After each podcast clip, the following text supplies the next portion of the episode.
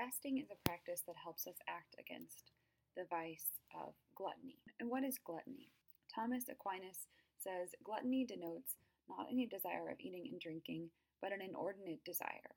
So the desire that goes beyond what's reasonable. When we think of gluttony, we typically think of the person who eats too much, which is a right picture of gluttony.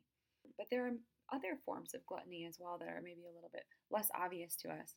And so I want to go through what Thomas Aquinas talks about when he talks about the forms of gluttony. And then we'll look a little bit at the Screwtape Letters by C.S. Lewis. So Thomas Aquinas says there's actually five forms of gluttony three related to the food itself, and then two related to the way in which we eat or the manner of eating. The sins of gluttony related to the food itself, eating food that's too luxurious or costly, so only eating really, you know, expensive, rich foods, or eating food that is excessive in quality, so requiring, you know, food to be prepared in a certain way or being too particular about the type of food that we eat or food that's sort of elaborately prepared. And just to note here, this is, you know, if someone is a professional chef and they're concerned with the preparation of food, that's not um, beyond reason for their profession. So that wouldn't really be gluttony, but this is for a person who they don't need to be concerned so much with the way their food is prepared. And the third form of gluttony is the one we typically think of excessive quantity, eating too much food. And the, the second way that Thomas Aquinas talks about gluttony is not just the food, but the manner of eating, so the way in which we eat. And he gives two forms here eating hastily, eating too soon or too quickly or at an inappropriate time, kind of scarfing it down, and then eating greedily, right, too eagerly, being maybe demanding about the kind of food that you eat, having to have a certain thing, or being served first, eating, you know, just kind of digging right in. So, gluttony is a much greater thing, or there are different forms of gluttony than we maybe typically think about. So, I want to look at the Screwtape letters to look at maybe a specific example of this, of one of these other forms of gluttony. And this is, comes from letter 17. So, in the Screwtape letters, C.S. Lewis is writing from the perspective of two demons writing to one another about how they kind of infiltrate themselves into a particular man's life. And in this chapter, he's talking about a woman, he's talking about a, a person, and the way that gluttony is in her life, or that she is guilty of the sin of gluttony um, without really knowing it. He says that she doesn't, she's not a person who eats too much, but she's a person who's very concerned with what she eats and the way in which she eats it. He says, You see, because what she wants is smaller and less costly than what has been set before her, she never recognizes as gluttony her determination to get what she wants, however troublesome it may be to others. At the very moment of indulging her appetite, she believes that she is practicing temperance.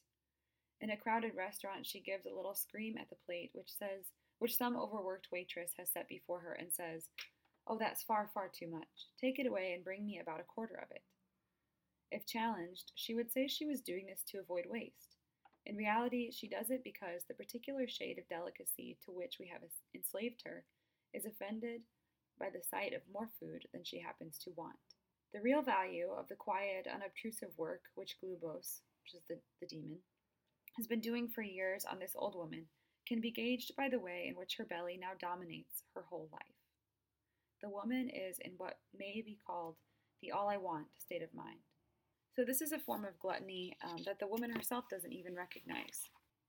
And I, I really find it helpful that C.S. Lewis talks about this mentality of all I want, this all I want idea. All I want is this to be this particular way, or all I want is this food prepared in this way, or all I want is a, you know a good medium rare steak. And it becomes about our own desires.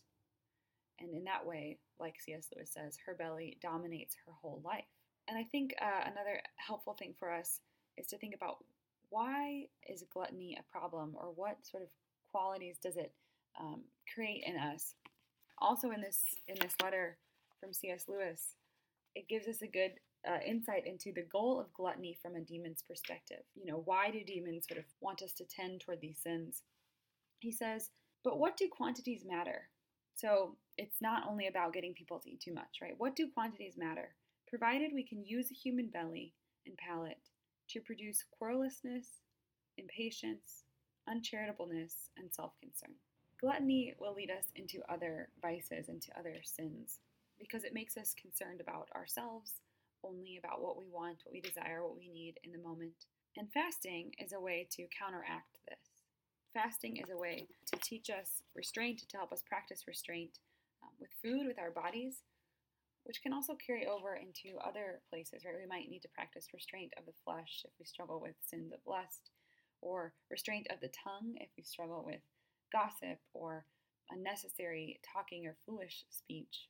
Fasting helps us to practice this restraint and teaches us that I don't need to get what I want in this moment in order to be happy, in order to be okay. If I can go a little while without food, I can also go a little while without saying that thing I really want to say that's on the tip of my tongue that I know I shouldn't say. We learn to practice that restraint. In this way, it also turns us away from self centeredness and keeps us from being dominated by our material desires so that we can be open to God's will. Earlier on in the Screwtape Letters, C.S. Lewis illustrates that food is often used as a distraction to keep us from God. Right? Our belly is often a distraction to us. He talks about a man who is sort of on the verge of conversion and is thinking about some um, significant questions. And he says, The demon placed in his mind the idea of food, that it's about time for lunch. I don't need to think about these important questions right now. I'll come back to it after I eat. And so, food and gluttony can become a distraction to us, can keep us from the things of God. And fasting helps us to be emptied of those desires. Fasting helps us turn away from those bodily desires so that we can be open to what God is calling us to, be open to what God is turning our minds toward.